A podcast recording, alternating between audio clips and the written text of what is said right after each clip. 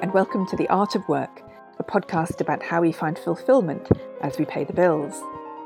Today, I'm delighted to welcome Josh Babarinde, an award winning social entrepreneur, Liberal Democrat councillor, and parliamentary candidate for Eastbourne.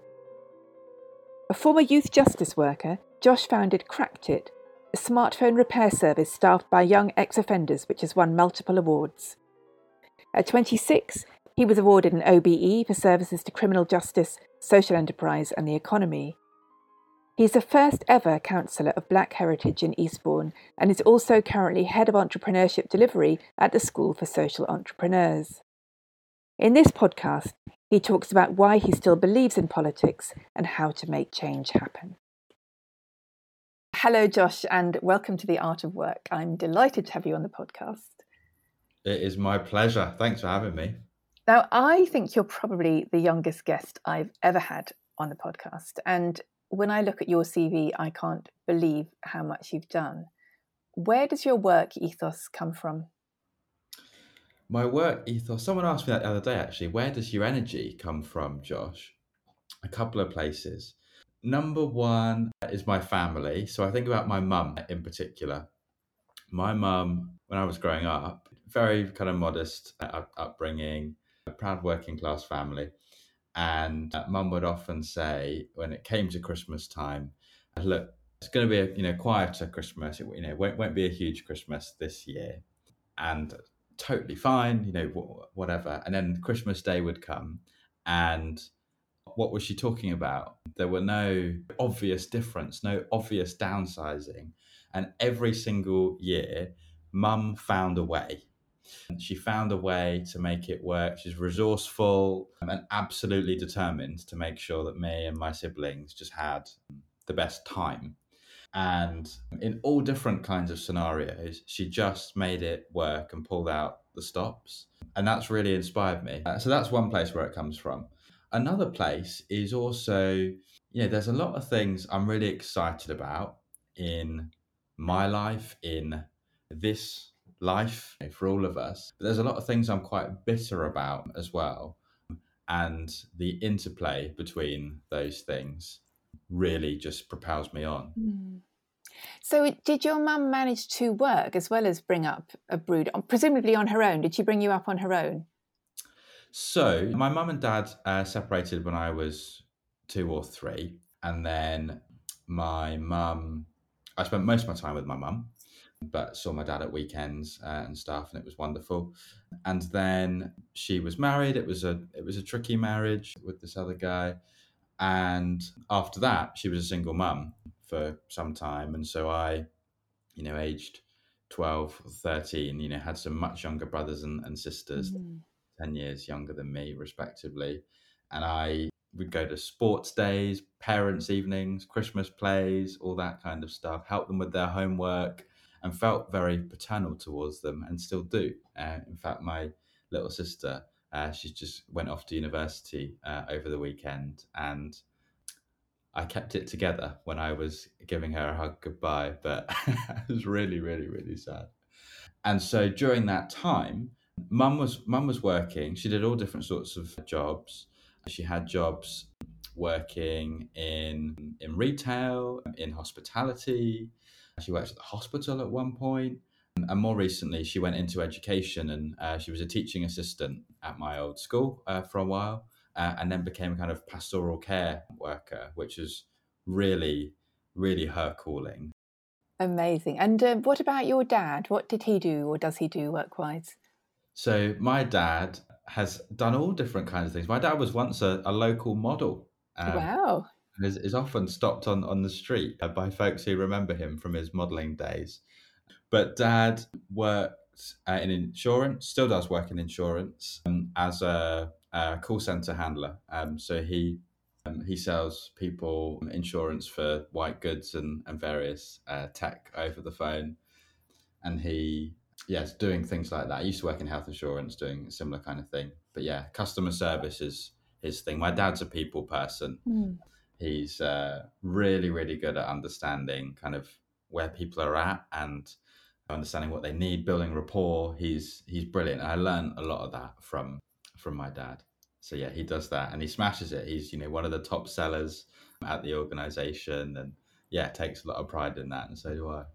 So, have you? Do you think you have uh, inherited or mimicked some of his sales skills in your in your various careers to date? At the grand age of, are you twenty eight now? 29 now. 29 now. I'm relieved yeah. to hear you clocked up another year. Nearly 30, and then you'll be well over the hill, Josh. quite, quite. um, what I mean, I, I have very much. I learned a lot from my dad, especially during the lockdown. So, my my dad uh, lives alone, and uh, I didn't want that to be so during that period. So, before the first lockdown uh, came in, I uh, I shacked up with him, and um, you know he was having to then do his work from home, and he hated it at first, and now he absolutely loves it. Um, and uh, hearing him manage, um, you know, various customers on the phone, hearing him uh, make the sale in a very, you know, he's very gentle. He's not an aggressive um, kind of, um, uh, you know, stereotypical US, um, you know, secondhand car salesman. Um, he's very, very gentle um, and very smooth, and uh, but very persistent none, nonetheless. Um, and so, yeah, I learned I learned a lot from him about how how he um, how he makes the sale. I'm yet to recruit him to be a telephone canvasser for some of the political campaigning, but he will he will get the ask.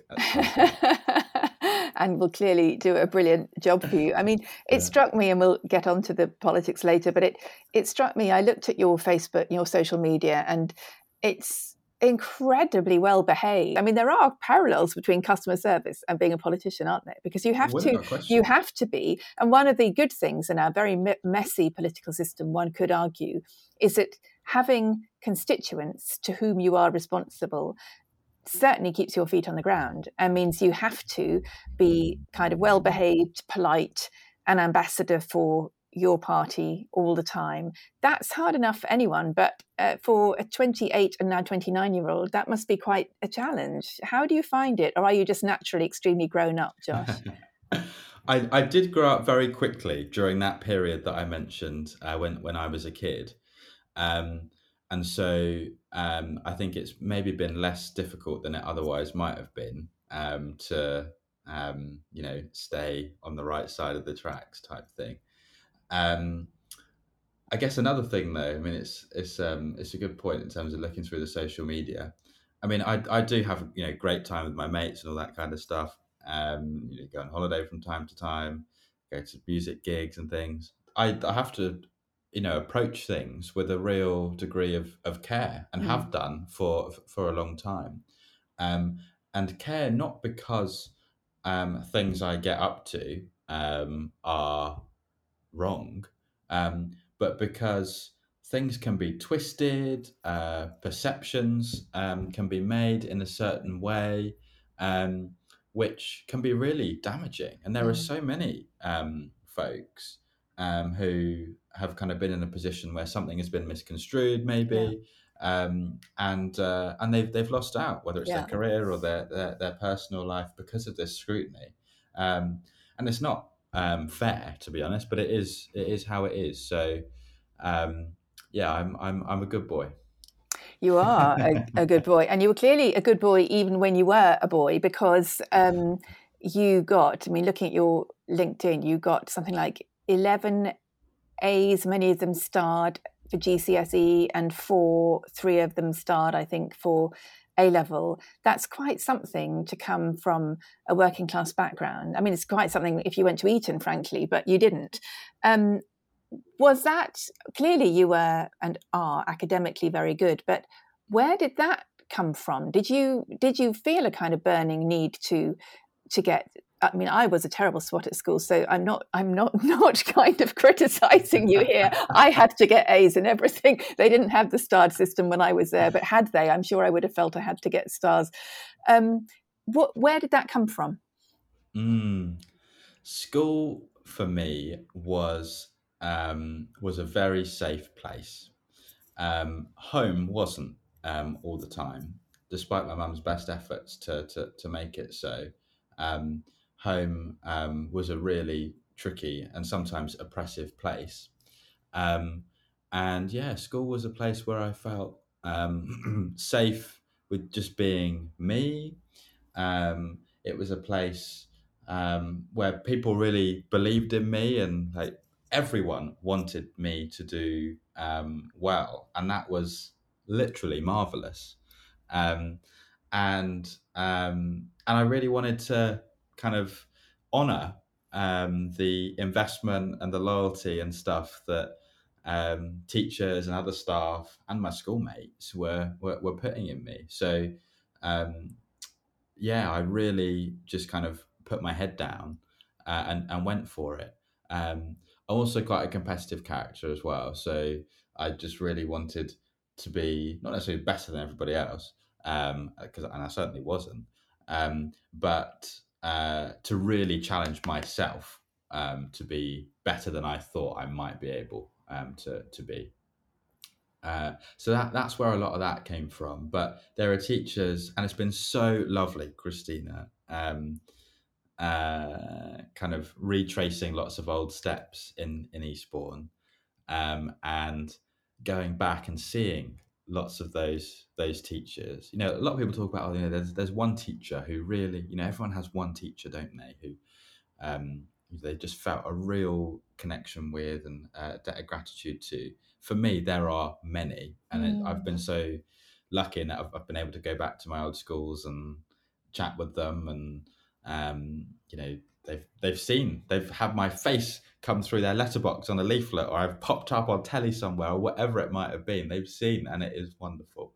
Um, and uh, that that's where it really came from for me. But my um, I think a lot about my dad as well. He he he was really still is you know very hardworking, very conscientious, um, and I was quite inspired um, by that. But I think something else because there was never any family pressure um, to do well academically or or, or to or, or, to perform. Um, you know, it really, um, you know, my my parents um, were pretty hands off um, and didn't impose their aspirations or project their own aspirations on on me, um, and just let me get on with it. And um, you know, a lot of the things that I've ended up doing are things that are certainly not within the family, um, but they were within me for, for whatever reason. And so I just cracked on with it and, and did them. And that's where some of my liberalism comes from mm. as well. Mm. Um, um, but also underpinned by a really important uh, and kind of determined sense of um, fairness and a, a pretty, um, uh, you know, the means of a- addressing and creating that fairness were, were often like blunt and uncompromising. So I'll give you an example. There was a piece of homework that I was doing. I'll never forget this. Um, it's a piece of homework I was doing in my bedroom when I was like 12 years old um, for uh, for my German uh, class, and it was like a poster. Um, can't quite remember what was on it, but um, I drew you know like a picture of Mr. Bean, and it was like an Oscars poster. That's what I was doing. Um, and it was you know it was a really good poster and i was you know colored it all in with colored pencils and it was about three quarters of the way done um, and i left it on my um, desk and then you know went to school and then i came back from school and it transpired that my little brother who was like you know three or something at the time had scribbled all over this. No. Uh, yeah it was i was gutted. Uh, so you know spoke to my mum about it and she felt really bad um, that you know she'd basically allowed this to happen was was her view. And i had kind of thought oh mum like why did you let charlie in my room? etc and so uh, my mum said um, right don't worry about it. Um, she bring me down your color pencils and your paper um, and um, give me an hour um, and i'll sort it out and so she replicated the whole thing, the entire thing, and she coloured it all in with the exception of that quarter that I hadn't done and said, right, there you are. Um, you're in exactly now the same position as you would have been, but for this unexpected intervention. Go and do your thing. And I thought I was really kind of uh, wowed by that at the time. Um, and uh, and when I reflect on it now and have done kind of in adulthood, I've thought, yeah, well, that is. Um, I I, re- I really believe everything about that is so right. Um, bad luck played a role in you know screwing up with something I was very passionate about, um, and this blunt force, uncom- uncompromising force of fairness, um, made sure that I was not disadvantaged by it and let me crack on. But it didn't finish the whole poster out of sympathy or anything like that. And I asked my mum at the time, you know, I, I was kind of being a, like a, a, bit of a terror and was kind of guilt tripping her. And she said, I, I don't feel guilty about it anymore because I've done it um, for you. So leave me alone type thing. And I, everything about that resonated with me then, resonates with me now. Mm-hmm. It is the um, uh, epitome of uh, a kind of, you know, a muscular liberal state, if you mm-hmm. like. Um, and uh, there are many other examples of things like that. But um, yeah, my parents didn't impose on me, let me get on on with my thing, but didn't let me get disadvantaged by things that were out of my control. And you were head student um, and chair of the student council, or I don't know if it was called that. Did that happen? Was that something you had to run for, stand for? How did that happen? Yeah, so I uh, I got to end of year ten, I think it was, uh, at Cavendish School, amazing school, um, comprehensive. My mum also went there, and um, really the making of me. And uh, a bunch of well, elections were coming up for head student, and um, it was obviously going to be the the, the case um, that um, uh, Aisha was going to be running um, for head student. Her brother had been head student. Aisha had been on the student council every single year. Um, very smart, very hardworking. Um, you know, parents, doctors. Um, and a bunch of folks came up to me and said, "Josh, you know, you you should go for this. You know, um, you're you know you're hardworking. You've done a little bit of stuff with the student council, um, and um, you know, and people like you." Um, and so I was like, "Okay, fine, I'll I'll go for it." So I went up against Aisha. Um, and uh, had to do kind of hustings in the in the assembly hall and then uh, everyone voted. Uh, and I told my mum because she was working at the school at that time. I said, "Mum, you cannot cannot be in the room while I'm giving my speech because I just won't be able to concentrate and it's going to be too embarrassed."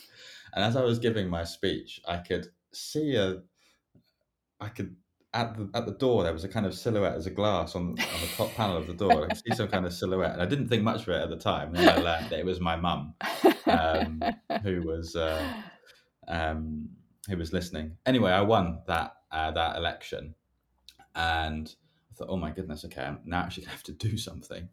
Um, and uh, what was uh, I was really passionate about at that time, and the the year group where you know a thousand kids in the school, two hundred in my year group, um, was having a non-uniform day. Uh, we hadn't had one in like five years, you know, since our very first year at, at the school and um, people wanted one. So I said, okay, I'm going to do my thing and, and see if I can lobby and secure one. And I did. I remembered thinking at that time, wow, like everyone seems happier than they usually do. Um, and that's a result of me understanding like what they wanted and then f- figuring out how to get it and then doing it. Um, and um, I, it was that at that point that I thought, ah, maybe this kind of thing, doing more of this in the future is something that I'd, I'd, I'd want to do. And I had a loose understanding of, of politics. I knew who the local MP was at that time, um, Conservative MP. Um, and uh, that's when I got interested and decided to think about getting involved in political activism beyond schoolyard And um, when you um, you were involved in, you were selected as part of Operation Black Vote to shadow Norman Lamb, mm. who was then business secretary at Lib Dem. Um, quite rare to have a business secretary as a Lib Dem, it yes. has to be said, but there we are. It was at the he, time. He, he, he, was a, he was a junior minister in that. Department. Oh, he was a junior minister. Okay, yeah. but um, um, were you? Did you pick? Because you've already talked about your liberalism, and I don't know how your politics were beginning to shape or mm. emerge at this time. But did you pick? Did you choose to shadow a Lib Dem MP? Or was that just I, coincidence? I did. I did choose to shadow a Lib Dem MP. So this was when I was um, uh, 18. Um, I'd just gone off. To, I applied while I was, in, I think, in my summer holidays um, between school uh, or between uh, sixth form and university, and then the program started um, while I was at university. Before that, I had got involved in Liberal Democrat politics right. locally. I'd got involved in quite an accidental way. Um, I um, I was at a University Open Day, University of Sussex Open Day. Went with my A level politics uh, class, and that day happened to be fall within Freshers Week, um, and there were all these different stalls um, laid out um, for you, you know, the freshers to go and join their university societies and things at. And so we were exploring these, and we saw a conservative uh, stall, and I thought, oh, I, I, know I'm I'm not a conservative. Um, and I thought, um, oh well, I'll look for a Labour stall because if you're not a conservative and you're kind of progressive, then Labour's where you go, isn't it? And we couldn't find a Labour stall, and it was because there wasn't one. Yeah, Labour's presence down in our patch is very very small.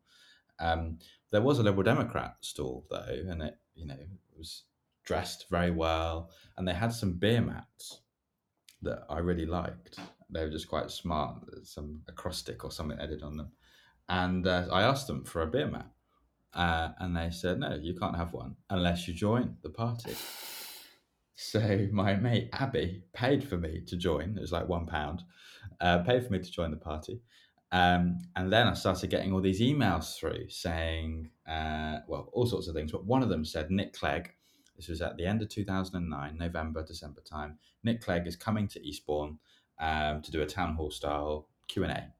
Uh, so I went along with some friends, sat there, a pretty xenophobic guy um, who sat behind me, uh, asked um, some, um, I think, ridiculous questions. Um, and they really angered me, and I had it out with him at the end of the uh, debate as everyone was leaving, and um, the town hall had emptied. It was just me, my pals, and this guy. And then um, someone came into the room and broke up this, um, you know, battle of ideas. And that person was Stephen Lloyd, uh, oh. who at that oh. point was the Liberal Democrat parliamentary candidate for Eastbourne and I've met him once or twice before, and only um, you know briefly, I guess, each time. And he said, "Oh, it's Josh, isn't it? Um, good to see you again." And essentially said, "You know, don't get mad, get even. And if you want to get even, then come campaign for me." And that's how we kind of stamp out this xenophobia. Um, and I was, to be honest, above all, just impressed that he remembered my name.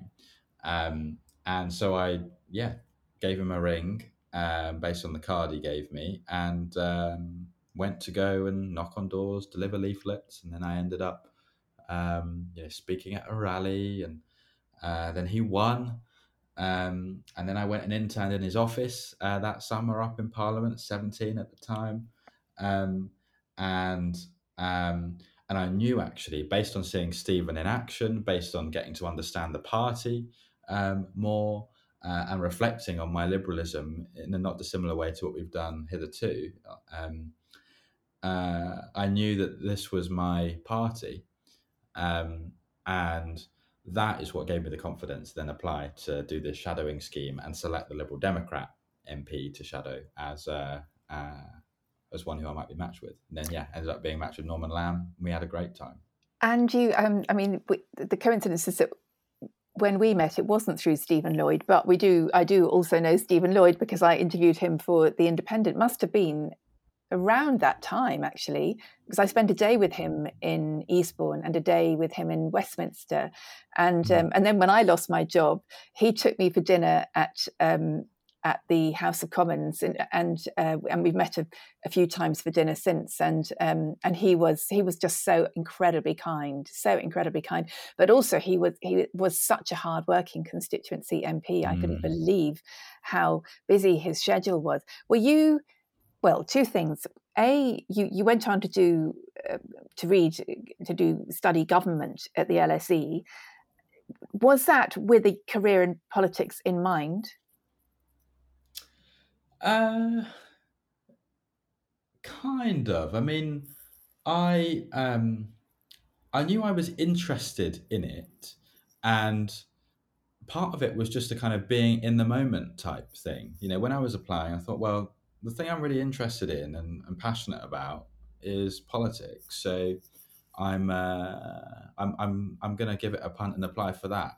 In the same way that you know the, the A levels that I chose, I chose government and politics, law, um, economics, and sociology. Not a um, single one of those could I have done at my school. They didn't exist. yeah, well, and I, and, and, and I was told not not to do them when I when I went um, after I uh, had my interview, and then I went to formally enroll um, at the college. I remember there was uh, one teacher there who said, "Look, Josh, you you could be uh, you could go to a you know seriously great university here. Problem is, the universities aren't interested really in these in a lot, a lot, a lot of these A levels. Economics, you might be all right, but the others, that they, they think they're probably going to be fluffy. Mm. And I was, um, uh, I thought, well, I'm not here to use this as a vehicle for university and university alone.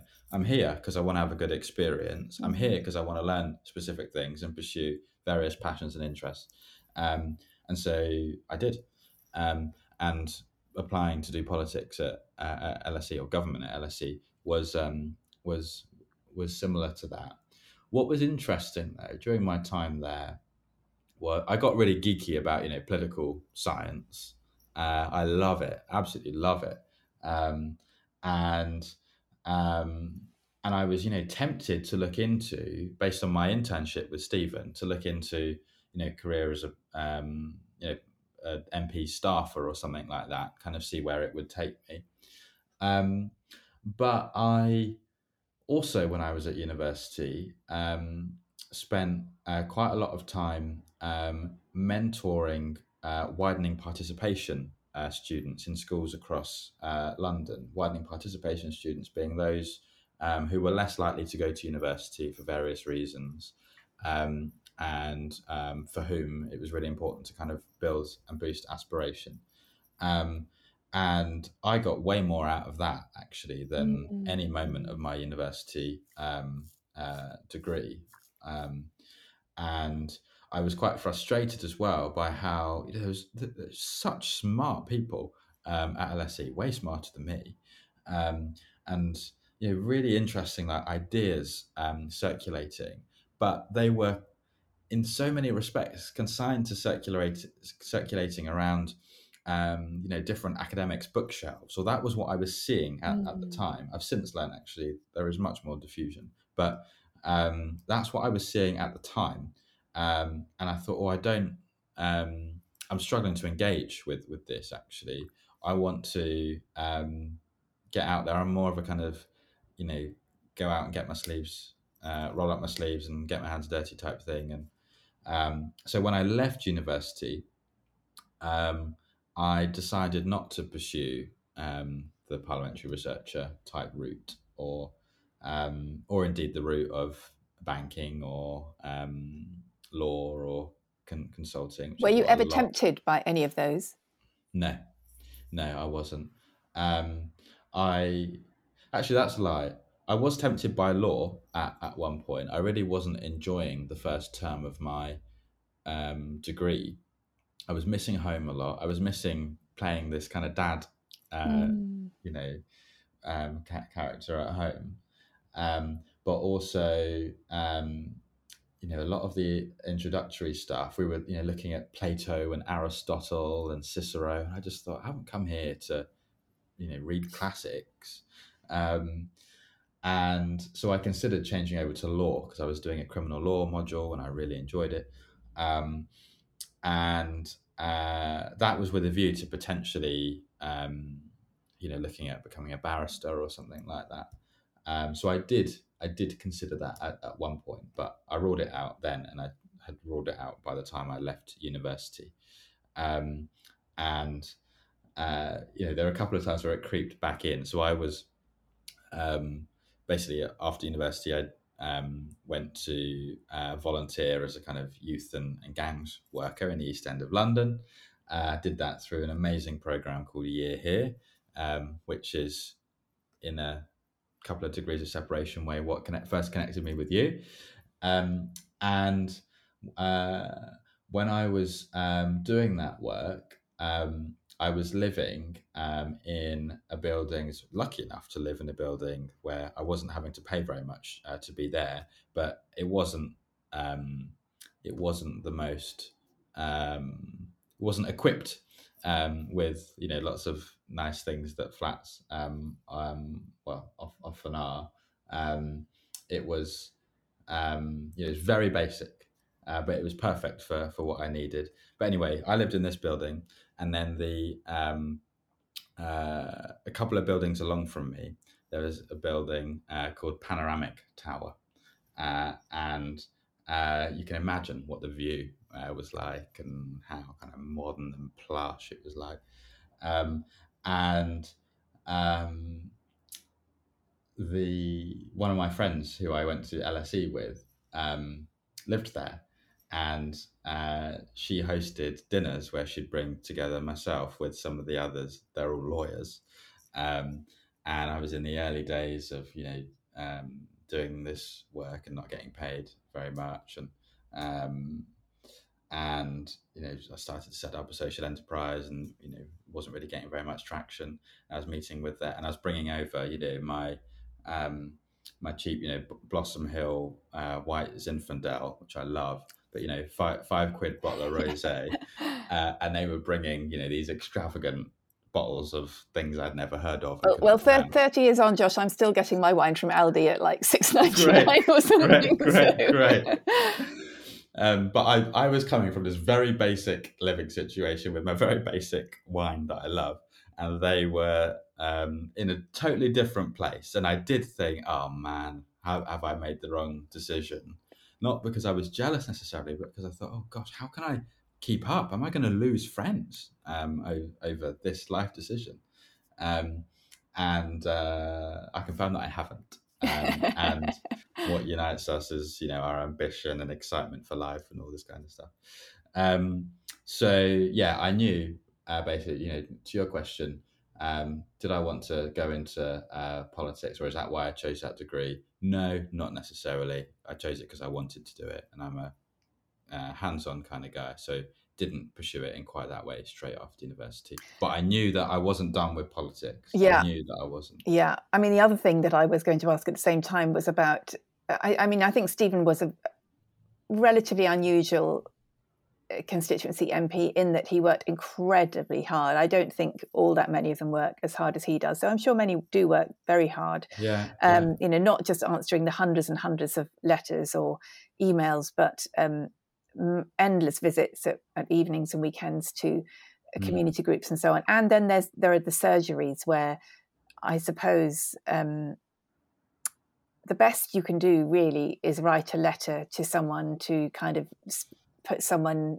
a bit further in a queue or something like that most of the time. I mean, I was struck by how a lot of that is kind of diplomacy really because in in a way mm. you are faced with these terrible sort of endemic problems of poverty or whatever. And although, of course, you are part of changing the laws that change the overall system on a one-to-one level, there isn't always all that much you can do. How, how did you? How did that time working with Stephen kind of change your view of what it meant to be an MP and how positive or how do you feel about the kind of um, potential and limitations of it? Yeah, I was uh, I was frustrated um, by you know a lot of the limitations um, that there are um, uh, when it comes to being an MP. Because as you say, you know whether you're in government or or not, um, when folks come uh, to you with you know a particular challenge like um, you know wanting to um, you know secure new council accommodation, say um, that um, you know writing a letter is seemingly um, you know one of the only options that's that, that's possible. But let me tell you what I did learn though from from Stephen and what I've learned um, uh, since then. You know, as a councillor locally myself, um, about just what more you can achieve without necessarily having any more um, power, but uh, but certainly you know wielding your influence in uh, in in the right way. So first of all, um, people people just want to be heard. Mm. Uh, not, not just want to be heard, but that is a really really important factor. Lots of people contact me um, saying that um, they've had doors slammed in their face. Um, people are refusing to engage with them and to understand. And often, when people come to say a surgery of mine, um, I mean, that they spend most of the time doing the talking and sometimes get almost a bit lost in all the different issues. And I really honor that space for them um, because it's space that often that doesn't exist anywhere else and helps you know for them to be able to articulate where where, where they're at. Um, so that that listening ear, I think, is an empowering thing. Second, I think what's important is um, that you know folks who are experiencing hardship um, in the ways that folks attending a surgery uh, tend to do um, is um, something important for them is just knowing that someone is going to fight for them, Mm. that someone is on their side, um, and that can range, um, you know, from a letter to you know something that is uh, you know even more significant, which kind of leads to my third thing, which is that MPs and politicians generally don't have to be bound by um, uh, you know customs and um, and traditions. Um, MPs can go over and above. MPs can innovate. I see M- MPs kind of well, they can be like political entrepreneurs, um, and there's a lot of um, agility and innovation that, that, that can occur. An example of what I saw with Stephen is um, he didn't settle, or his team didn't settle at um, you know writing the odd letter here and there and hoping that that um, helps someone out. Stephen's team um, would go and represent people in tribunals, Wow. um, and um, it was only done in you know kind of certain cases um, because resources were really stretched and stuff. Um, but only a handful of MPs offices across the country um, to do that. Um, and I, I saw this um, firsthand. It's something that um, is, you know, I think a lot about in the context of my own position now as parliamentary candidate in, in Eastbourne, standing against the Conservative MP. Um, uh, my dad um, came into some some trouble when it came to his housing situation, um, which you know basically meant that he was going to have to leave, um, and he's been there all his adult Oh. life, and um, he called me about it, which I I know would have been really humiliating for him. He's a very very Oh. proud man Oh. um, and asked whether I could help. This was in early 2017. Um, and Stephen Lloyd wasn't the MP at that time. Um, but I contacted the current MP's office. Well, she was the MP then, she lost, and then she's returned. Um, and I asked whether they could help.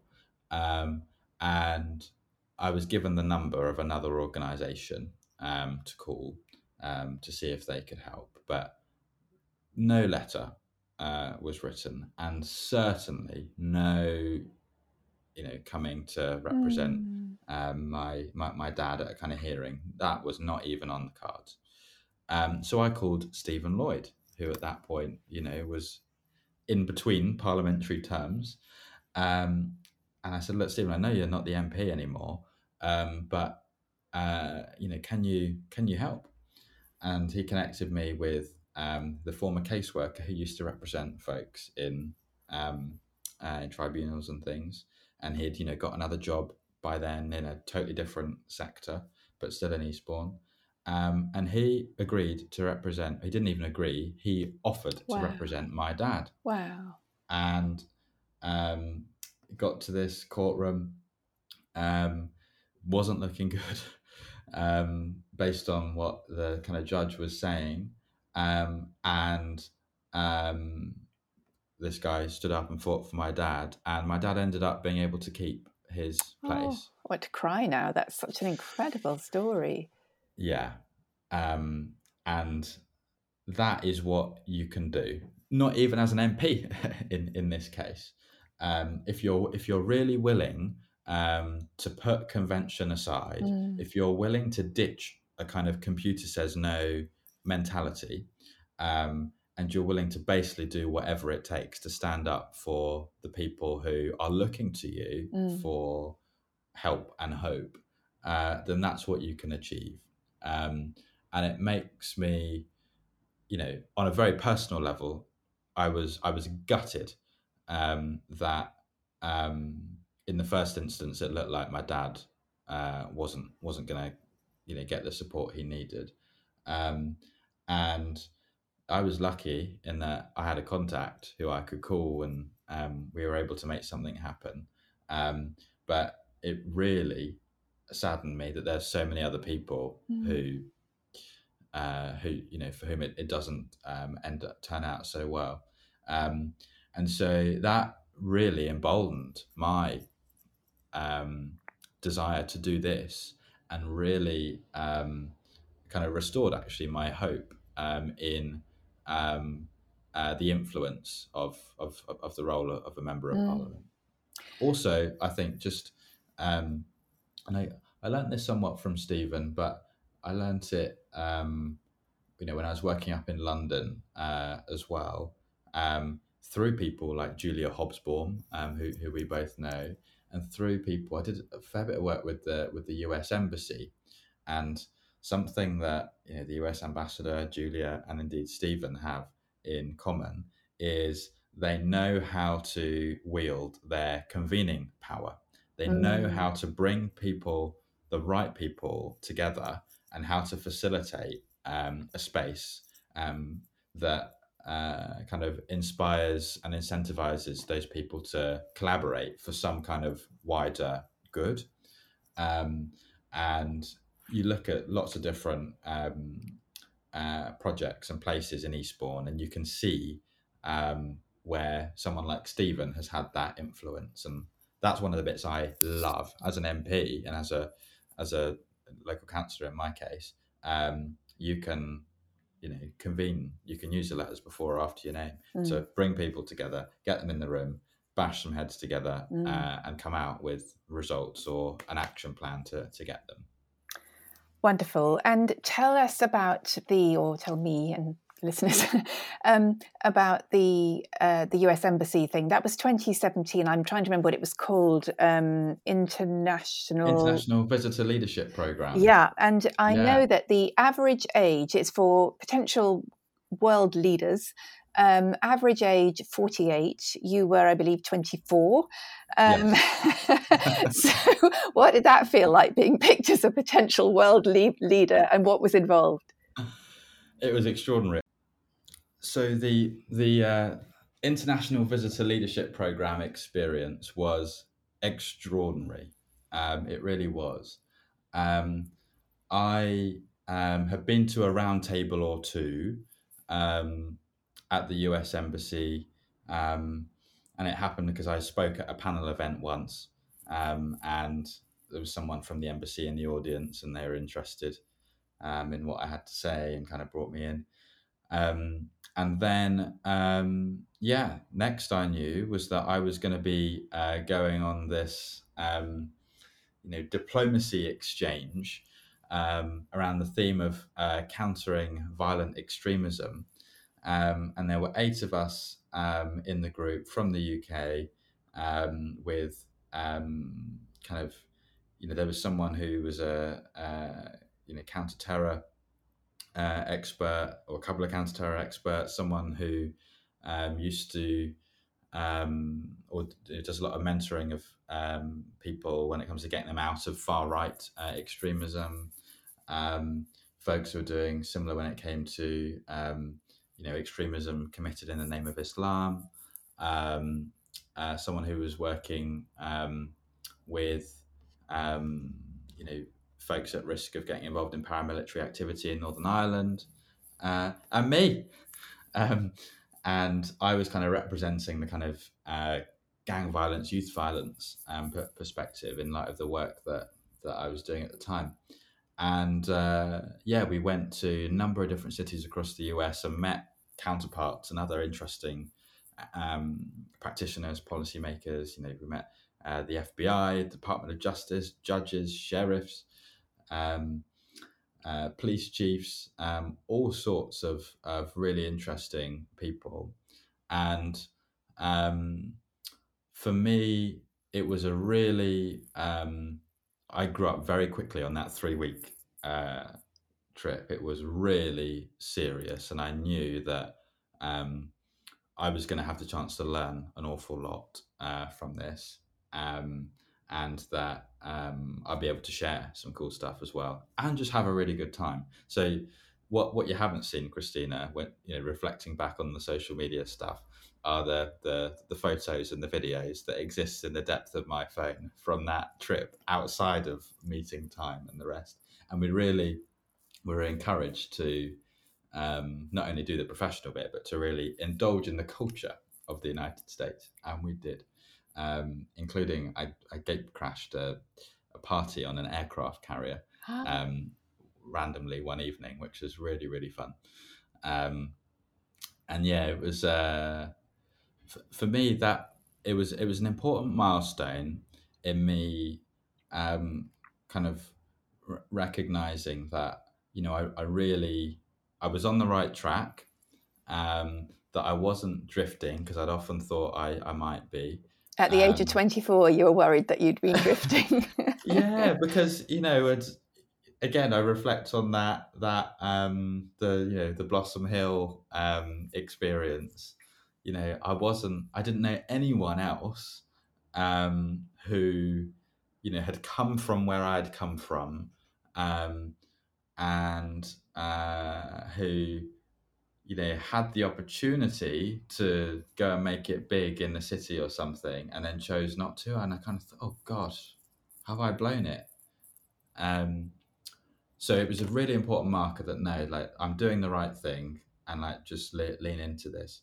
Um and it was it was humbling and quite intimidating to learn that all these world leaders and stuff had, had been doing this before and, and things.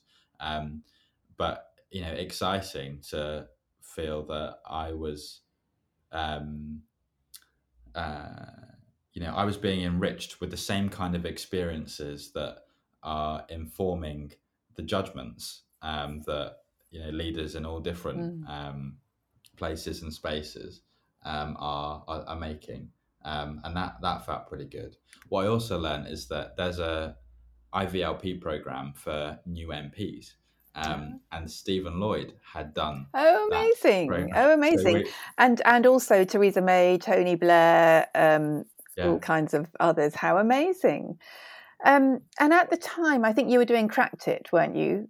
Yeah. So so you started. Um, I think you started Cracked It after after I met you, which I can't remember. Maybe that was 2015 or something like that.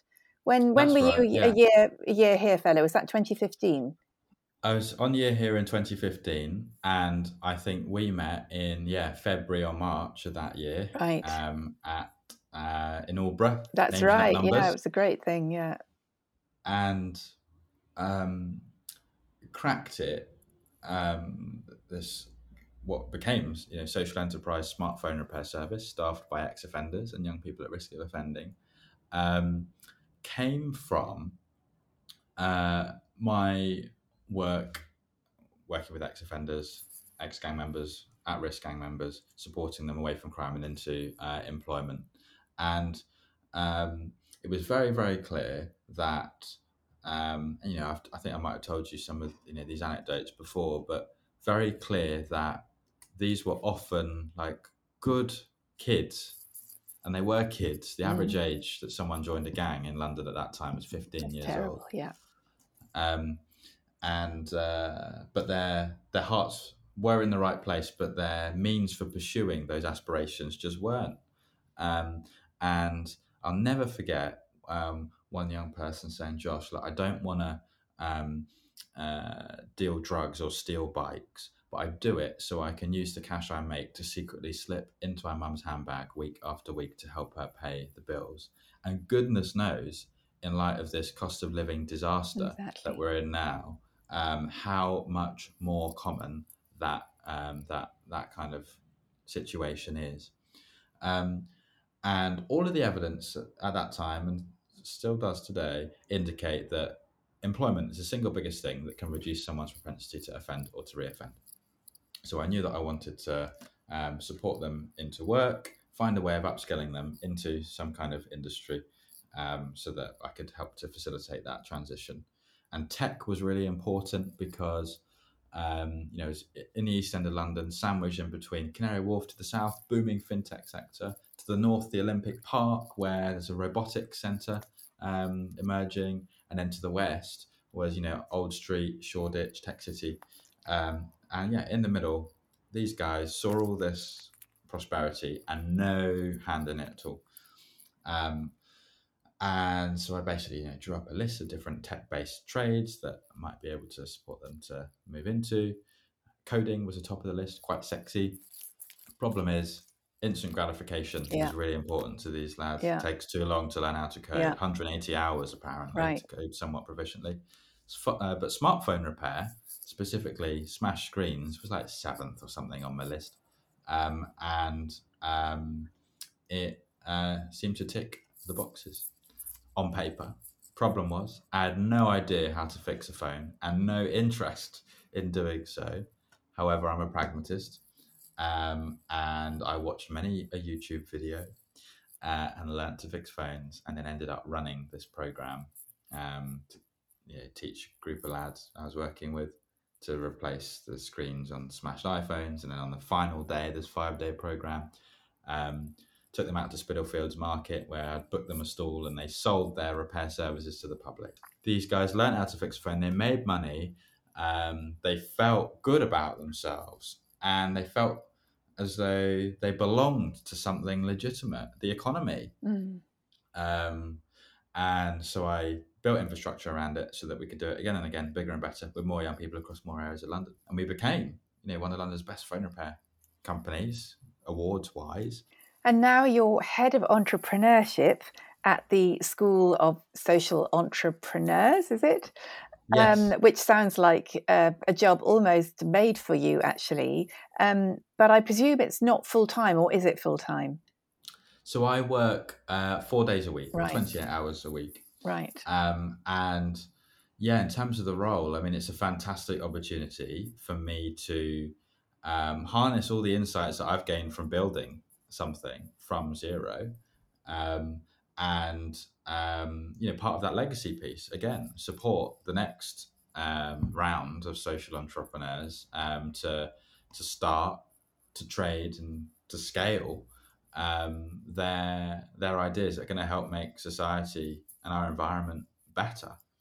Um, and uh, again, it sits nicely with my liberalism, the whole social enterprise yes. idea um, about harnessing a market and using the income generated from it to power social or environmental good. Um, sits really well with, with, with my politics. Um, but it is, you know, very honestly, it's a it's a very difficult balancing act. Um, uh, you know, juggling um, my day job with with my my political stuff, which um, you know is just huge. Um, there's a lot to do.